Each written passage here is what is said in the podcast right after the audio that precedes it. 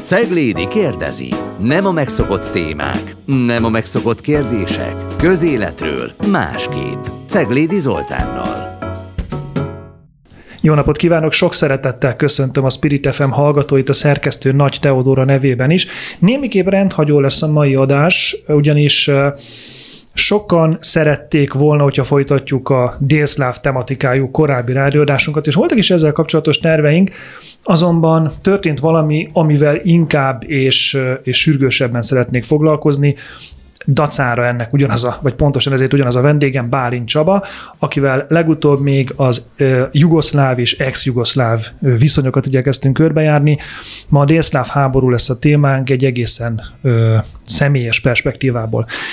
Az a helyzet, hogy minden adásnál el szoktam mesélni, hogy mi közöm van az adott témához, ez most a szokásosnál is személyesebb, én tompai vagyok, sok-sok vajdasági ismerőssel, baráttal, és az elmúlt időszakban, mikor kitört az orosz-ukrán háború, akkor egyre több híradásban hallottam azt a fordulatot, hogy hát ilyen ö, borzalmas, szörnyű háborút nem élt meg Európa, nem élt meg ez a vidék, nem volt a szomszédunkban a második világháború óta. És minden vajdasági barátommal, akivel azóta találkoztam, cseteltem, beszéltem, ugyanazzal a megdöbbenéssel néztünk egymásra, hogy ezek szerint Magyarországon a magyar közvélemény nincs az elmesélve, vagy nem tudatos, hogy de egyébként a második világháború óta, ami közelmúltunkban igenis volt a szomszédban egy háború, ami sok-sok magyart érintett, és az volt a szándékom, hogy hívjuk meg az egyik ilyen magyart, ő Bálint Csaba, aki vajdasági magyarként el tudja mesélni, hogy milyen volt megélni ezt, ami történt.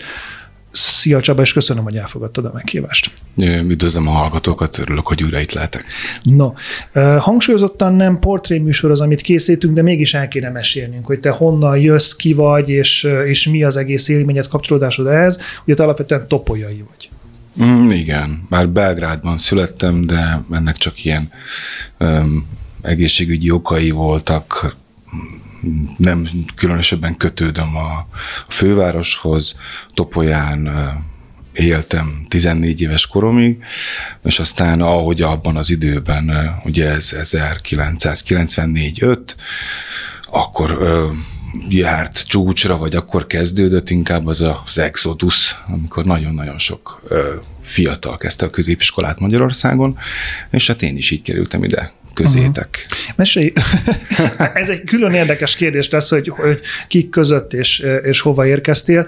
A te szüleid azok magyarok, ugye? Igen, igen. Tehát, hogy ez nem egy vegyes házasság? Hát magyarok, amennyire magyarok a magyarok a Vajdaságban. Tehát én ugye korábban újságírással foglalkoztam, a keresztnevem az, hogy Bálint, rendszeresen boncolgatták, hogy vajon ez milyen név. Gőzöm nincs. Mármint a vezetéknevem. Igen, a vezetéknevem. Ezzel, hogy kinek mi a vezetékneve, ezzel is itt ismerkedtem meg igazából, hogy ez egy baromi fontos kérdés tud lenni. Én nem tudom, hogy engem miért Bálintnak hívnak. A családfánkat valamilyen régi oknál fogva nagyapám vitézi kitüntetés, vagy kinevezés, nem tudom, mi volt ez, okán összegyűjtötte az anyakönyvi kivonatokat, hát ott volt minden kocka, meg mindenféle borbélyok, és jellemzően mindenféle szakmunkás és napszámos emberek. Anyai ágon meg ugye, hát tótok, meg dédanyámat úgy hívták, hogy Schuster Rozi, szóval ha nagyon nekiállnánk boncolgatni, kihozhatnánk azt is, hogy nem is vagyok magyar, de, de igen, végülis egy magyar közegben, magyar családban, magyar népmeséken, magyar verseken és dalokon nevelkedtem. Na de várja, Topolya az mennyiben, mennyiben volt akkor magyar település? Amikor én ott uh-huh. játszottam a játszótéren? Hát több mint ötven százaléka akkor magyar volt. És a te környezeted az hogyan nézett ki? Milyen, ki milyen nyelven beszélt? Hát én egy eléggé fura helyzetbe kerültem ott. Én nem voltam, vagy az én családom, a, tehát az édesapám az, egy, az a kulai járásból, azért mondom járásnak, mert nem községnek hívják, de ez Magyarországon egészen mást jelent, tehát egy másik ilyen kis tájegységről származik, és mi panelba kerültünk, míg uh-huh. a topolyai magyarok jellemzően családi házakban laktak, és a panelek azok azért szertöbbségű világ volt.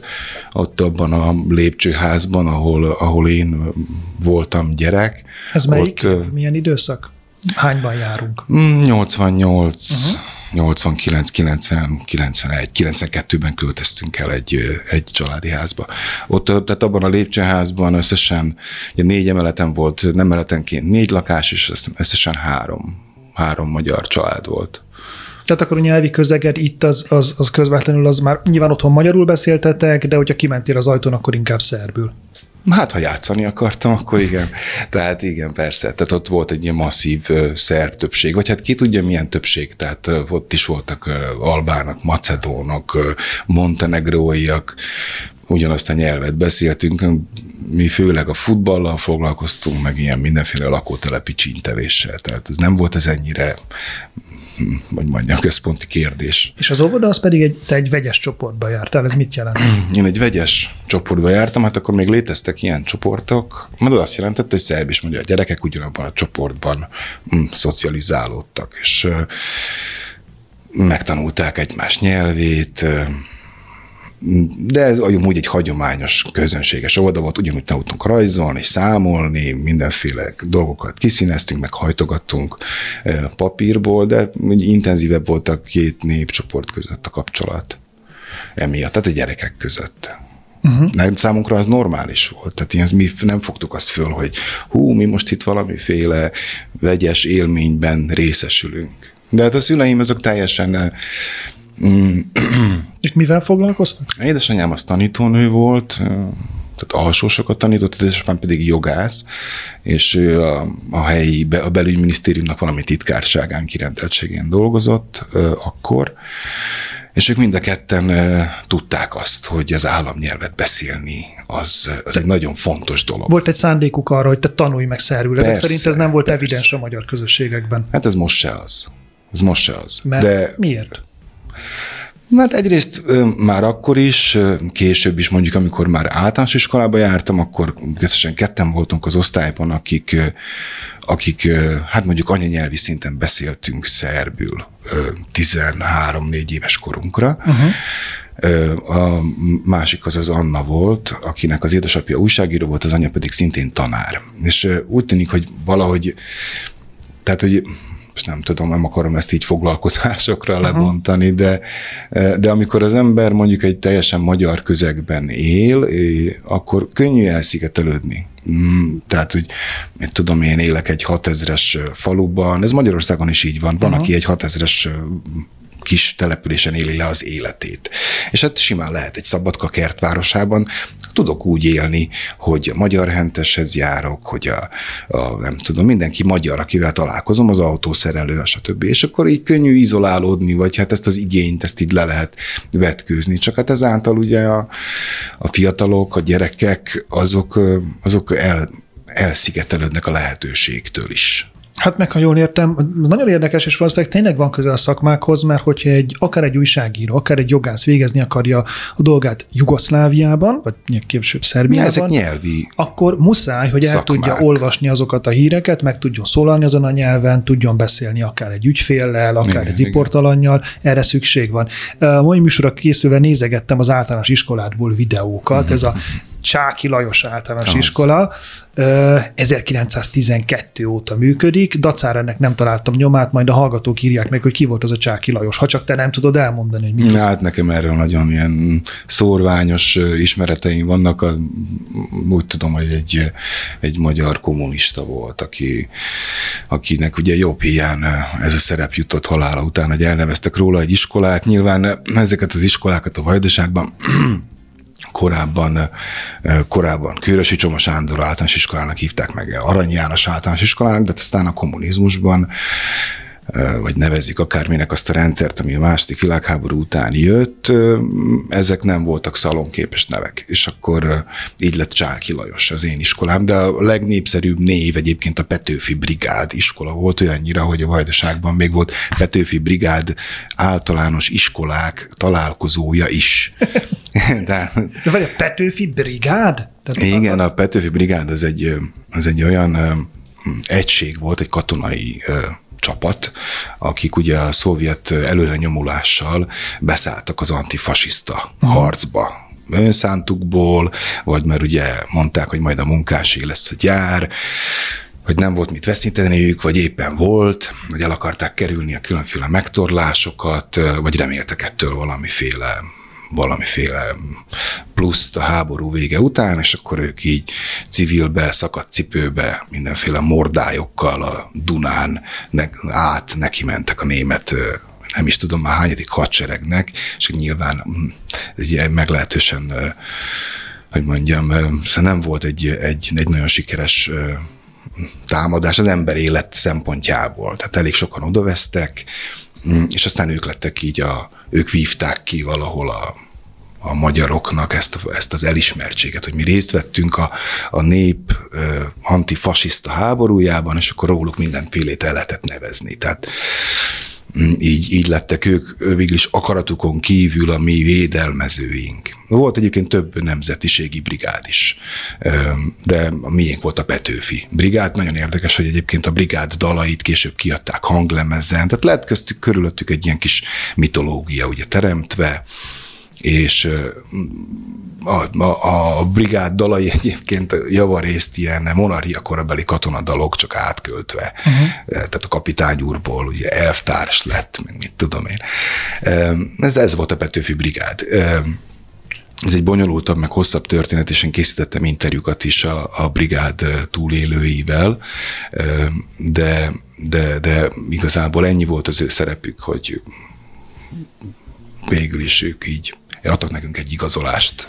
Ez nagyon érdekes, mert sokat gyára nevezed így, hogy meg kellene valamit magyarázni, és gondolom ugyanekkor jön veled szembe az a tény, az a történelmi tény, hogy az nem mindig, hogy ez nem eleve elrendeltetett dolog, hogy egy ilyen sok nemzetiségű nagy országban, Jugoszláviában élte magyar kisebbségként. Az, hogy Trianonban mi történt, meg a második világháborúban mi történt, az neked, hol, beszéltetek egyáltalán erről? Nem, nem.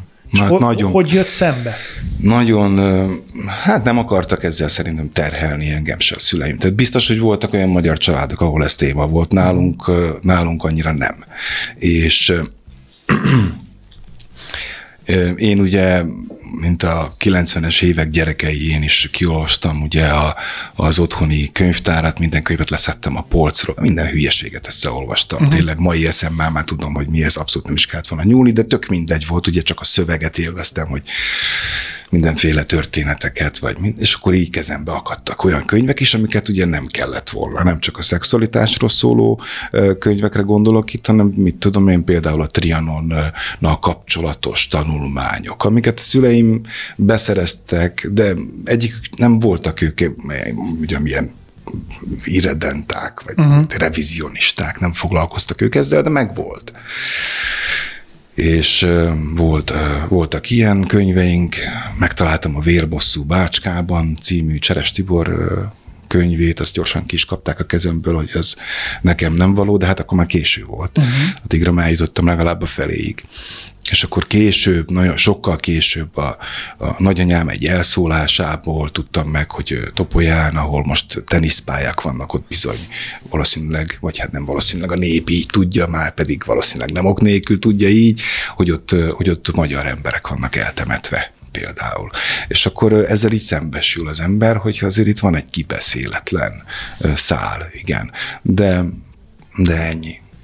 A legutóbbi adásban beszéltünk hosszabban is arról, hogy mi volt ekkor még a különbség közvetlenül a háború előtt Jugoszlávia és Magyarország között, hogy, hogy Jugoszlávia egy tekintetben nekünk úgy tűnt, hogy egy sokkal nyugatosabb, sokkal szabadabb világ, de ha jól értem, akkor azért jó sok elhallgatás, meg elfojtás is volt a hétköznapokban azt illetően, hogy hogyan jött létre Jugoszlávia. Mert csak is. Nyilván ez ilyen, ilyen viccekben került elő néha a múlt, meg... Ez mit jelent? Hát például az én egyik kedvenc viccem, hogy talán, a, talán le is írja valamennyire ezt, a, ezt az életérzést, a, a kis Ivicát, ha elmesél, elmeséltem ezt a viccet?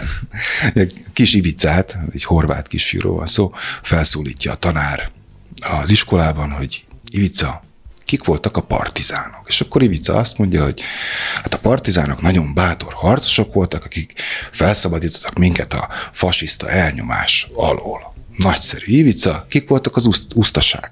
És azt mondja Ivica, hát Ante nagypapa meg Frányó bácsi. és, és hogy, hogy, hogy ezek a feszültségek, Tehát itt, itt annyiféle fajta törésvonal volt a társadalmakban, hogy egyszerűen egy módszer volt, hogy mindenki szépen befogja a száját, szerintem. Most én negyven évesen így, így tekintek vissza ezerkilencszáznyolcvankilencre. És akkor megérkeznek az iskolába ö, tanárok Boszniából. Volt ilyen is, igen. És ők, ö, mit tudtatok róluk, hogy miért jöttek? Mi volt a története? Hát menekült hullámmal. Menekült hullámmal. Öm, például én a, én a menekültekkel, ez ugye a nagy, nem szépen mondom, mondjuk köznyelvi formulát használok, a nagy traktorverseny után jöttek. Ez ugye, amikor a horvát Oluja végül is elől elmenekültek a, a szerbek a horvát megszállt területekről. Ezt a horvátok hívják traktorversenynek, mert hát ugye traktorokon menekültek. És, uh-huh. és hát az ország minden pontjában, de nagyon sokan jöttek a Vajdaságba. Tehát itt az hatalomnak volt egy nem titkolt célja, hogy egy kicsit azért így lazítsa ezt a magyar tömböt. Uh-huh. És mi azt, ha jól emlékszem, Bajsán voltunk egy búcsúban, tehát amit el tudsz képzelni, medvecukor, meg nem tudom én, lufi, stb. És egyszer csak bevágódott, szó szerint megjelent egy rakás traktor tele uh-huh. emberekkel, uh-huh. és akkor így megállt a búcsú. Így szinte, szinte megállt a zene is, hogy ez meg mi. És akkor ezzel a Ezzel a menekült hullámmal érkeztek hozzánk tanárok is, akik...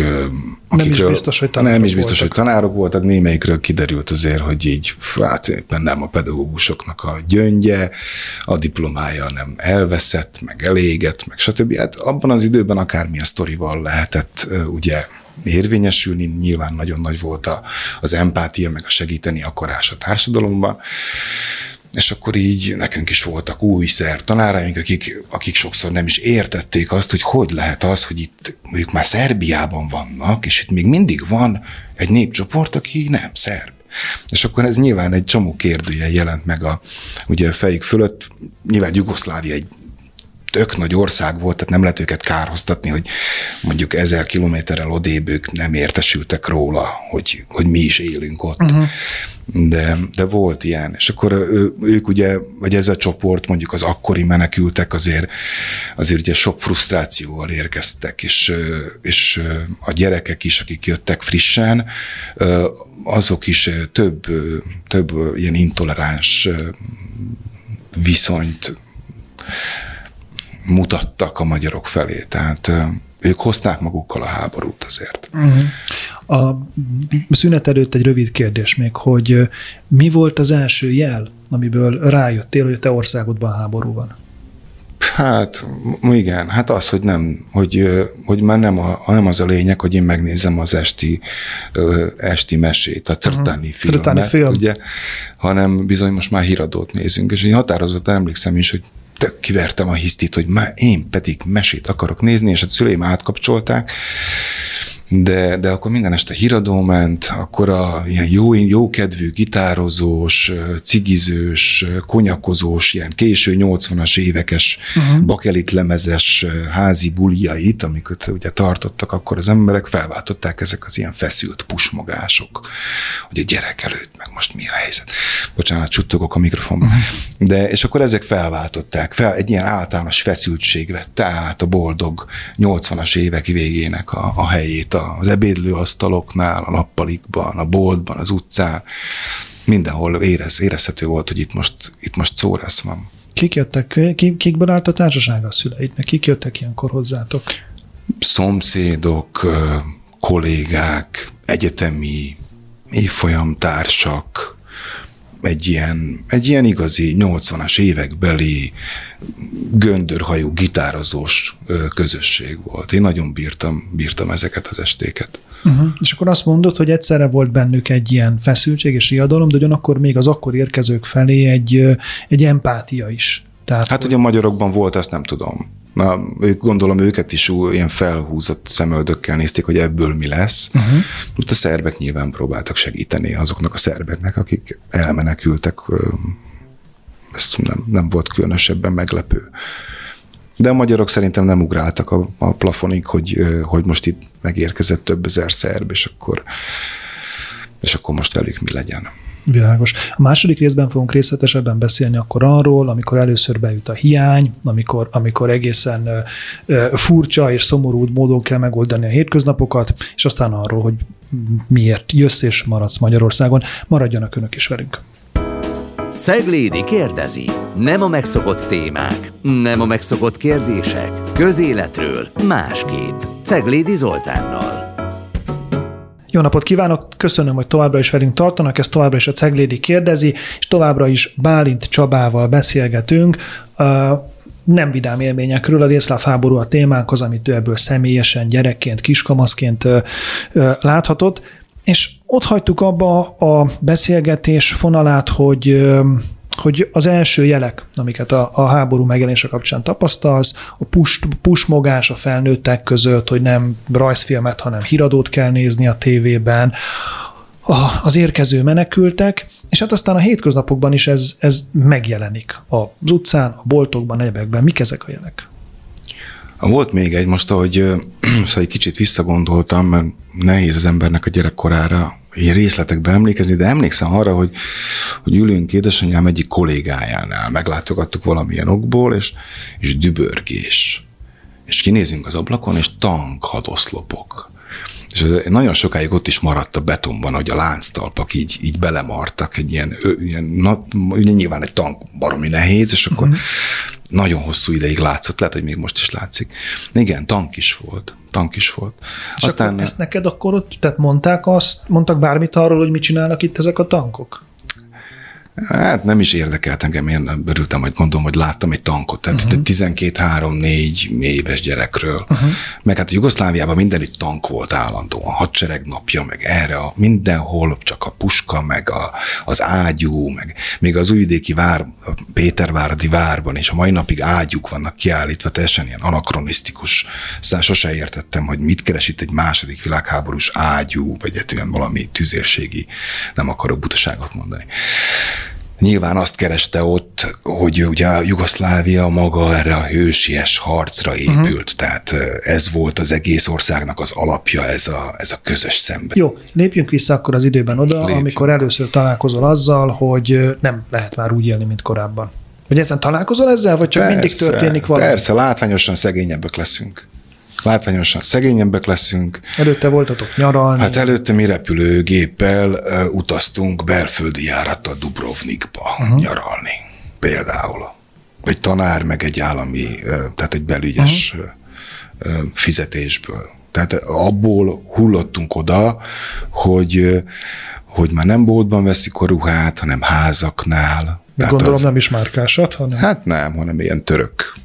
török divat. Mert ugye az élelmesebbek azok elindultak Törökországba, ez volt a Schwarzkommerz, és akkor, és akkor beszerezték a, a motyót, akkor felhozták. Nyilván ugye az országban így szétesett az egész, akkor ö, eltűntek a szlovén ruhamárkák, felszívódtak, tönkrementek azok a nagy állami cégek, akik, akik cipőt, meg ruhát gyártottak, és akkor ezt pótolta a nép mindenféle alternatív módon, és akkor mi ilyen mindenféle ismerősök, akik ezzel foglalkoztak, azok hozták fel ezeket a textileket, és akkor például a ruhát, azt, azt valakinek a hálószobájába próbálok, ilyen emlékeim vannak,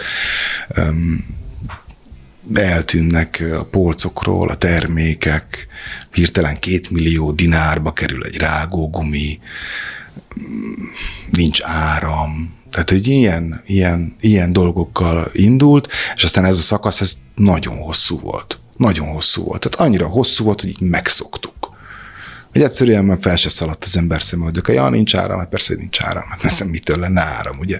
És akkor itt is ugye emlékszem, most voltam otthon, éppen édesapámat látogattam, és, és láttam azt a gyertyát. Már a mai napig megvan.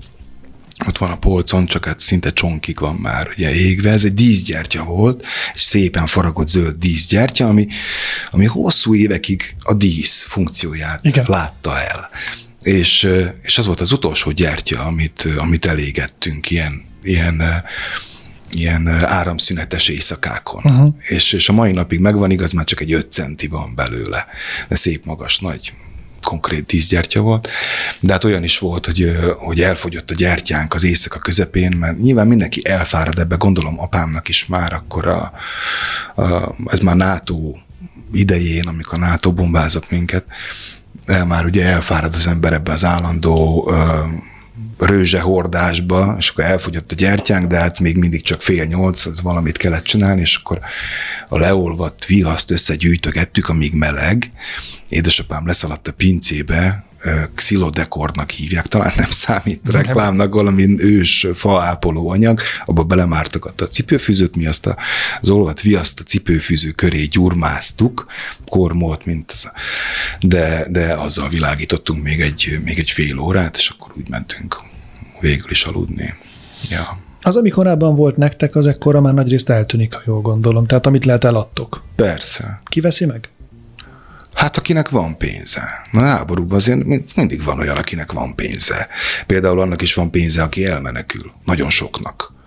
Vagy az ő pénze, vagy a szomszéd pénze, de valaki. Minden esetre van neki. Tehát nem minden menekült. Sokan jöttek úgy, hogy, hogy például abban a panelban, ahol mi laktunk, beköltöztek a pincébe, és akkor nem tudom én, az e en es zé-nek a különféle segélycsomagjait árulták a piacon, meg mindenféle csencselésekkel foglalkoztak, de olyan is volt, ki megérkezett, aztán épített egy házat.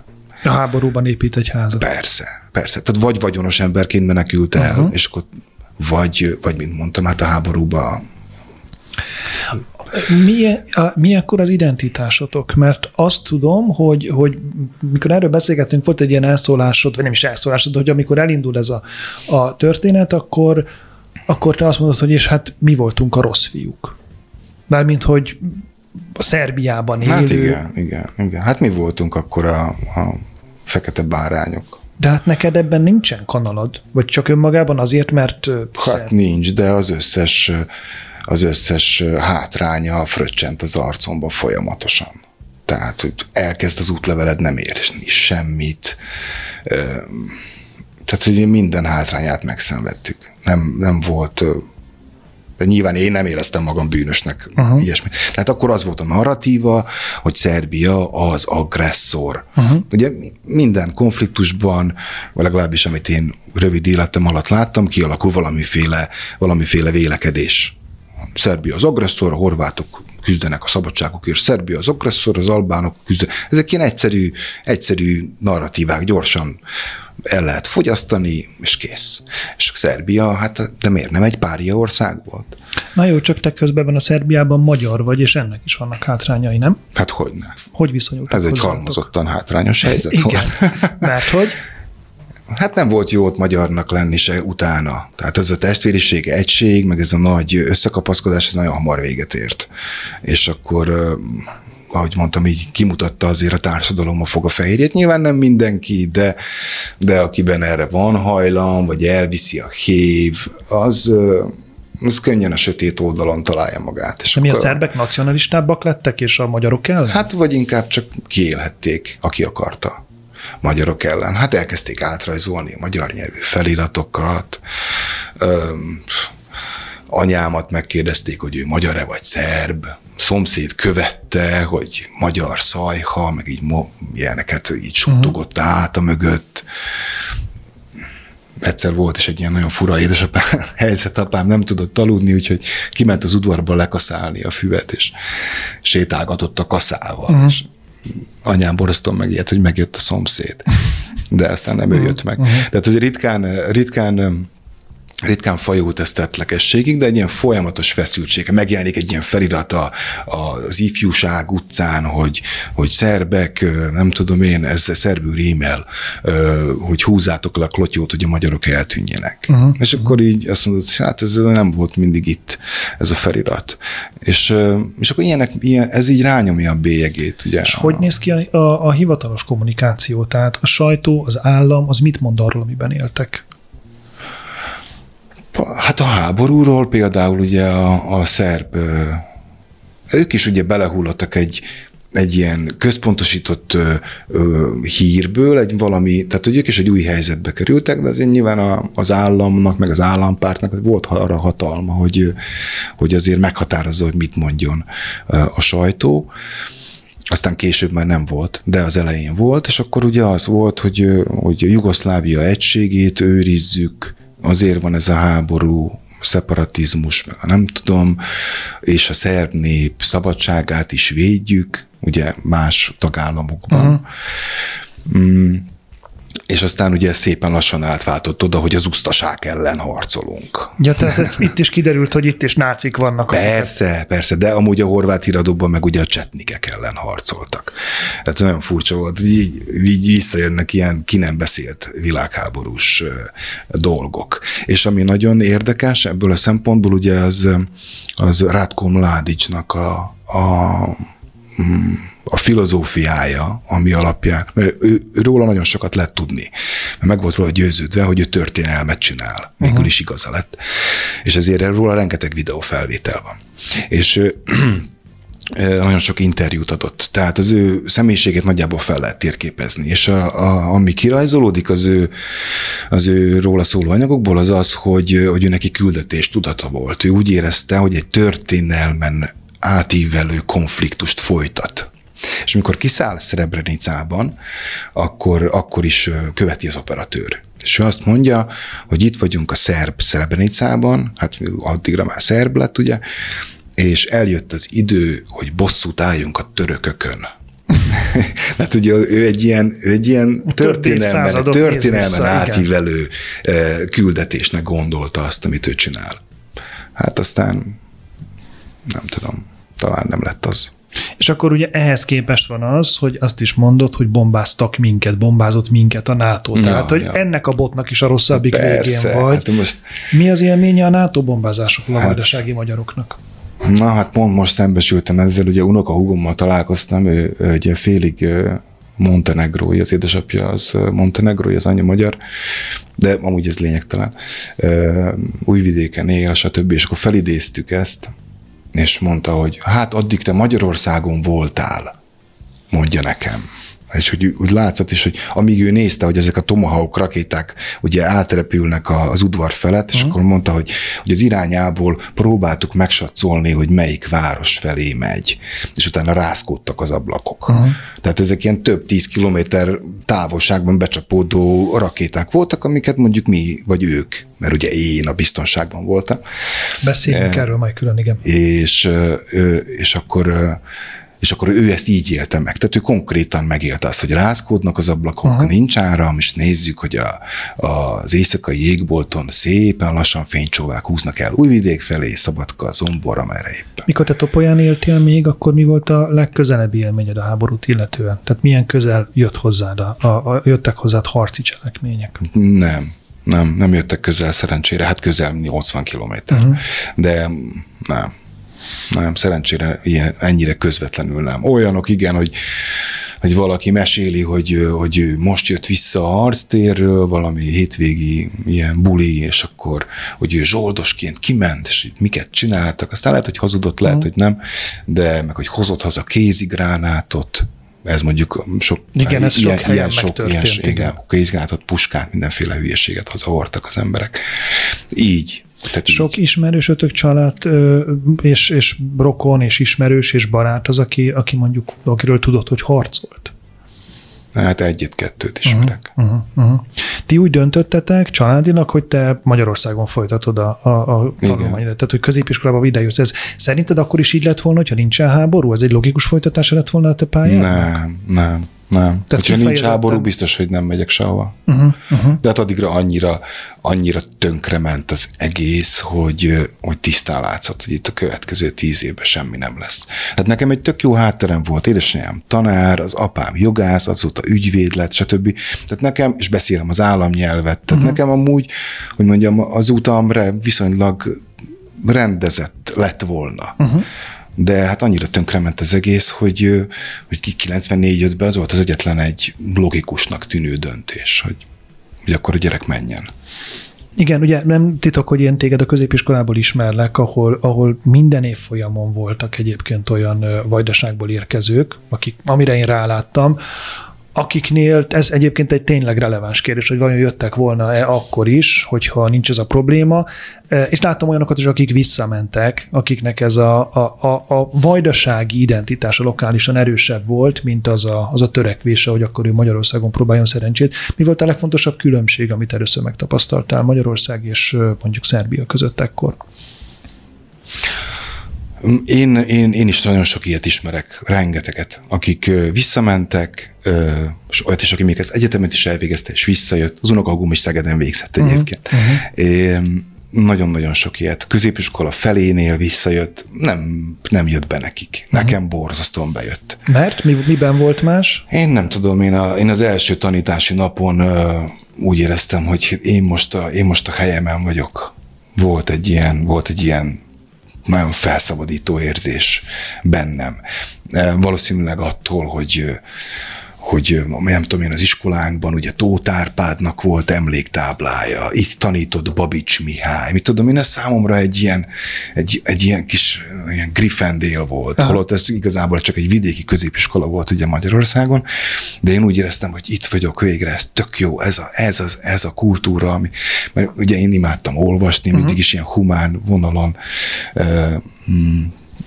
leltem az örömömet, és én nekem ez, ez óriási volt, hogy negyedik Béla, ugye, negyedik Béla gimnázium. Harmadik. Lehet, harmadik, igen. Nem tudom, harmadik nem volt annyira népszerű, valószínűleg azért voltam negyediket, de hogy, de hogy az ő szobra van, hogy magyar király szobra, szobra van az utcán, mm. számomra ez nagyon felszabadító volt. Nagyon, fellé, úgy éreztem, hogy fellélegeztem, tényleg elhagyhattam ezeket a jövevény szavakat, ezeket a majica, meg ilyen igen. hülyeségeket, ma bocsánat, de én, én ezt sose élveztem. Tehát én mindig a nyelv irányába, az irodalom, meg a többi. Nekem nem tetszett ez a cipő, pertli, meg ezek a dunsztos üveg, mondjuk ez mondjuk pont egy rossz példa. De érted, ezek, a, mm. ezek az ilyen ide-ide, ilyen mindenféle ilyen szerbizmusok. Igen, hát ugye minden, ami, körülbelül kb. minden, amit most elsarkítok, de amit Trianon után találtak föl, azt a Vajdaságban hajlamosak szerbül. Sőt, nagyon sok minden el, elkorcsosult. Milyen hülyeség az, hogy a magyar, vajdasági magyar viszi a cipőt, nem pedig hordja. Uh-huh. Tehát, hogy megy tönkre a dolog, és ugye én olvastam, és láttam, hogy az, ami történik, az nem az, amit én olvasok. Valószínű. Most ez utólag lehet belemagyarázom. Minden esetre volt egy felszabadító érzés abban, hogy magyar zászló lobog az utcán, hogy körülöttem mindenki magyar, hogy rengeteg új dolgot tapasztalhatok, és például a NATO bombázás alatt ugye a, a Tibiéknél laktam, a Franciskovics Tibi barátomnál, húztam meg magam, és, és ott is ez a rengeteg falusi szokás, meg nem tudom, én kisvárosban meg lakótelepi gyerek voltam, ebből is adódott, hogy nekem egy csomó újdonság volt, ilyen májusfa állítás, meg uh-huh. trabanta járni, fácánt lőni, meg ilyen, ilyen dolgok, és engem, engem, engem, engem egyszer Magyarország így bekebelezett. Uh-huh. És, és egy pillanatig nem volt kétséges, hogy én, hogy én itt maradok. Legalábbis bennem nem volt. Eleinte, gondolom azért, nem, illetve kérdezem, milyen gyakran jártál haza eleinte? Hetente. Hetente hazamentél? Hát, de hát az, egy, az is egy olyan hazamenetel volt, hogy édes Isten, a, tényleg, ha visszagondolok is rosszul leszek. Elmentetek tehát, hozzá, hozzánk Tompára a határa? Hát Tompára, nem a határra. Nem a határra. Nem a határra. öt kilométerre a határtól, akkor Pepitának hívták azt a Schwerz Commerz boltot, hogy visszatérek erre a kifejezésre, ott vásároltam mindenféle dolgot, mindenféle emberek, és akkor onnan egy ilyen édesapám Moszkvában vásárolt acélkeretes, ú, de öregesen hangzik ez, de így volt, hátizsákjával egy jó öt kilométert a, a határig azon a poros úton, akkor ott a magyar vámosok jól megcseszegettek, aztán a szerb vámosok jól megcseszegettek, és akkor még egy kilométert, és akkor valahol, ahol már meg lehetett állni, várt engem az apám egy Jugó negyvenötössel, aminek a kipufogója kegyetlen hangos volt, mert ugye nem volt pénzünk lecserélni. Uh-huh. Az egyik tükrét meg letörte a fa, ami véletlenül rádőlt a garázsba. Uh-huh. És akkor ezzel a csotrogánnyal mentünk haza, és ezt minden héten oda-vissza. Fő, nagyon utáltam. Ekkor te már magyar állampolgár vagy? Nem, nagyon-nagyon sokára vagyok én magyar állampolgár. Akkor a magyar állampolgárság megszerzése semmivel sem volt egyszerűbb a, a vajdasági, a vajdasági vagy akármilyen magyarnak, mint a tájföldinek. Uh-huh. Tehát pontosan ugyanazt az idegenrendészeti eljárást kellett végigcsinálni, mint mindenkinek. Elmentünk Kecskemétre, hála Istennek Bácskiskun megye központja jó messze Bajától, ahol egy... Igen, és akkor, és akkor ott mindig évente hosszabbították az én tartózkodási engedélyemet, mert mi van, hogyha megbukok és kihullok a suliból, ugye? Akkor mi Egyébként van? Szóval azt annyira elmesélném mindenkinek, aki, aki fújja határon túli magyarokra, hogy azért ugyanaz a, ugyanabban az iskolában, ugyanabban az osztályteremben ülsz, csak neked az a történeted, hogy öt kilométer kell gyalogolnod a határa az utazás után, és elmenni egy, egy tényleg sok szempontból haldokló országba, haldokló, széthulló országba, és neked nem szabad megbuknod, mert onnantól kezdve ki vagy zárva ebből az országból. Tehát persze, ezekkel jelen lenni. Persze. És nem, amikor... mintha opció lett volna, ugye, hogy megbukok. De amúgy ezt hozzáteszem, hogy bizonyára vannak Magyarországon is olyan régiók, ahol fiatal gyerekek hasonló, tehát hogy nem gondolom, hogy mondjuk, nem tudom én, Máté Szalkáról Debrecenben ne lehetne hasonló körülmények között ingázni. De ez valóban egy ilyen, egy ilyen minden heti tortúra volt. A feleségem az kárpátaljai, ő, ő például... Pluszpoénként akartam rátenni, hogy bocsánat, te tényleg belenyúltál abba, hogy a, a feleséged viszont kárpátaljai, de legalább a gyerekeid magyarok. Na igen. És ő például stoppolt. Tehát ő a határos stoppolt, mert ő nem volt olyan szerencsés, hogy a Kelebia Tompa határát kellőn kelljen át, hanem egy ilyen kis sufni tuning határát kellőn kellett jönnie, akkor stoppolt, de nyilván azért már fizetni kell. Aztán, tehát, tehát minden létező módon vergődtünk haza. Uh-huh. Az az igazság. Húztuk ezeket a baromi nehéz táskákat tele öreganyám befőtjeivel, meg minden uh-huh. dolog, amit elhoztam, hogy ne sértsem meg. Persze egyszerűen hoztunk cigarettát is. Igen. A free shopból. Free shopból, ami általában Milosevic fiájé volt a, voltak ezek a free shopok. Hát nem, ezt... nem tartom kizártnak, elég sok minden az övé volt abban az időben. Jó, és a lényeg az, hogy van egy helyzet, amikor egyáltalán nem mehetsz haza, mert attól félsz, hogy besoroznak, beszéltünk erről már legutóbb, igen, és... Igen. És utána itt is maradsz Magyarországon. Mik, hogyan, milyen, milyen élményed van arról, hogy lezárul a háború? Mert azt is mondod, melyik? Hogy a, hát ez az, mert hogy van egy lecsengése ennek. Hát az első körnek a, a, a lezárulásáról semmiféle élményem nincs, mert nem volt semmilyen élményszerű, ugyanolyan uh-huh. nyomorultak maradtunk. Tehát nem volt, nem volt egy ilyen, na vége van a háborúnak, villanj fel, oké, akkor innentől kezdve nem, ugyanolyan lepukkant ország maradt az ország, a NATO bombázás után is, és még nagyon sokáig. Mostanára azért egészen működőképes, de nagyon messze van Magyarországtól így is, mit társadalmilag, vagy hogy mi a, mit tartanak az emberek normálisnak. Tehát ilyen háborút lezáró élményem nincs. Ez egy ilyen fokozatos épülés inkább, hogy már, már nem udvarokban veszed a benzint, ugye már ezt is udvarokban töltetjük. Nem, nem, nem fagy bele a kocsiba. Édesapám egyszer kivette a kulcsot a, a kocsiból, és tovább járt a motor. Tehát olyan benzint töltött bele, hogy nem állt le a motorra, nem hittük el. Tehát, hogy, hogy eltűntek ezek az ilyen mutyi dolgok, de aztán eltűntek Tompán is, meg ott a környéken uh-huh. is, ugye a benzinkutokon a mai napig áll a gaz. Igen. És akkor ott látjuk, NAFTA kilencvennégy, nemrég láttam egy ilyet. Tehát így egy ilyen egész pontos uh, mementója. Tehát kilencvennégyben ott a, a benzinezés az nagyon ment, meg minden egyéb is.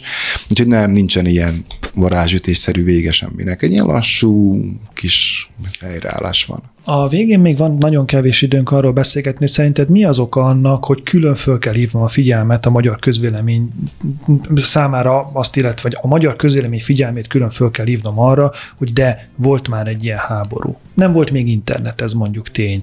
Meg Magyarországon is épp nagy átalakulások zajlottak, ez is tény. De hogy te mit gondolsz, miért kell azt sokkal jobban elmesélni most, mint az aktuálisan azt, ami történik az orosz-ukrán konfliktus kapcsán, például a kárpátaljai magyarokkal? Hát szerintem könnyebb volt akkor ö, kimaradni ebből. Pont emiatt. Én szerintem csak ennyi az oka, hogy, hogy nem érkezik minden nap valami felvétel, megint szétlőttek valamit, stb. Tehát nem kell kivárni a híradót. Szerintem ennyi. Szerintem ennyi. Annak idején, mikor ez zajlott, akkor te hogy tapasztaltad, mi Magyarországon tisztában vagyunk azzal, hogy mi történik a mondjuk Jugoszláviában, Szerbiában, a Vajdaságban? Tudták rólad, hogy honnan jössz? Persze. Mármint úgy értem, hogy ott tisztában volt mindenki. Tehát én egy elég ilyen én elvadult kis tinédzser voltam, nyilván egy ilyen háború szaggatta ország, mindenféle terhekkel, csak egy vadóc lehet az emberből, és, és körülöttem kialakult egyfajta ilyen kis védőháló, amit én nem is vettem észre. Nyilván mással voltam elfoglalva tizenöt-hat-hét évesen, de most már tudom, hogy, hogy az osztályfőnököm, a, az ismerőseink, mert voltak családi barátaink is Baján, akikkel még a nagyapám nyaralt együtt a jugoszláv tengerparton, tehát ilyen nagyon régi kötelékek, és, és, és működött körülöttem egy ilyen kis, kis mini segélyszervezet, uh-huh. de, de nem követték ők ezt, ők csak azt tudták, hogy itt most baj van, uh-huh. hogy itt gáz van, és oda kell erre a gyerekre figyelni, és szerencsére jól odafigyeltek, én se vettem észre, de nagyon hálás vagyok nekik, nagyon sokan akartak nekem jót, és, és nélkülük szerintem nem sikerült volna. Ha megkérdezne téged egy olyan kárpátaljai magyar, aki most és emiatt, tehát hasonló okokból jön Magyarországra, mint te tetted azt, hogy maradjon vagy, vagy menjen vissza, hogy tartsa ott a, a, a hídfőállást, vagy legyen Magyarországon magyar, akkor te milyen érveket mondanál neki? Hát nem lehet ezeket az embereket meggyőzni. Most például tudok, ugye tudok aktualitásokat, uh-huh. hiszen kárpátaljai a, a, a feleségem. Van, aki visszament most. Tehát, most. Hogy igen, a lezárt, még a határok lezárása előtt eljött a család, és a férfi visszament. De nyilván nem azért ment vissza, hogy most ők Harkovba lője az oroszokat, uh-huh. hanem azt mondta, el kell vetni, muszáj metszeni, meg kell etetni az állatokat, benne van húsz év munkája, nem hagyhatja, hogy felverje a gaz a, a, a, a házat, és visszamegy. A család itt marad, és ő visszamegy. Ha elviszik, kacinának, elviszik. Ez egyfajta mentalitás. Ez, ennek az embernek én hiába mondom, hogy neki nagyon jó lesz Budapesten inni a flat white-ot, a, nem tudom, nem lesz neki jó, nem lesz neki jó, nem lesz, nem tudod kivakarni abból. És ez nem egy maradi hozzáállás, tehát nem, nem elítélendő ilyen számon. Aztán vannak ilyen hozzám hasonlóan egy kicsit idézőjelben gyökértelenebbek, vagy akik jól érzik magukat változatos helyszíneken, azok menjenek. Azok menjenek. Akiket nem kötnek érzelmek a földhöz, azok menjenek. Majd beszélnek a mamával Skype-on. Tehát nincs értelme. Nincs értelme. Um, nagyon sokat tudnánk még beszélgetni, ennyi időnk volt erre. Um, én mindenkit arról szeretnék meggyőzni, hogyha van ez a borzalmas, tragikus apropó, hogy az ukrán-magyar határon milyen jelenetek vannak, és Oroszország és Ukrajna ilyen konfliktusban van egymással, akkor próbálják megismerni a történelmünknek, a közelmúltunknak ezt a másik szeletét is, hogy szintén nagyon sok magyarral és Vajdaságban, illetve egy országgal tőlünk délre mi történt. Bízok abban, hogy ez is a kulcsa lehet annak, hogy legközelebb talán ne ez legyen. Köszönöm szépen, hogy velünk tartottak, köszönöm Bálint Csabának, hogy beszélgethettünk, köszönöm Nagy Teodórának a szerkesztői munkát, maradjanak továbbra is velünk. Ceglédi kérdezi. Nem a megszokott témák, nem a megszokott kérdések, közéletről másképp. Ceglédi Zoltánnal.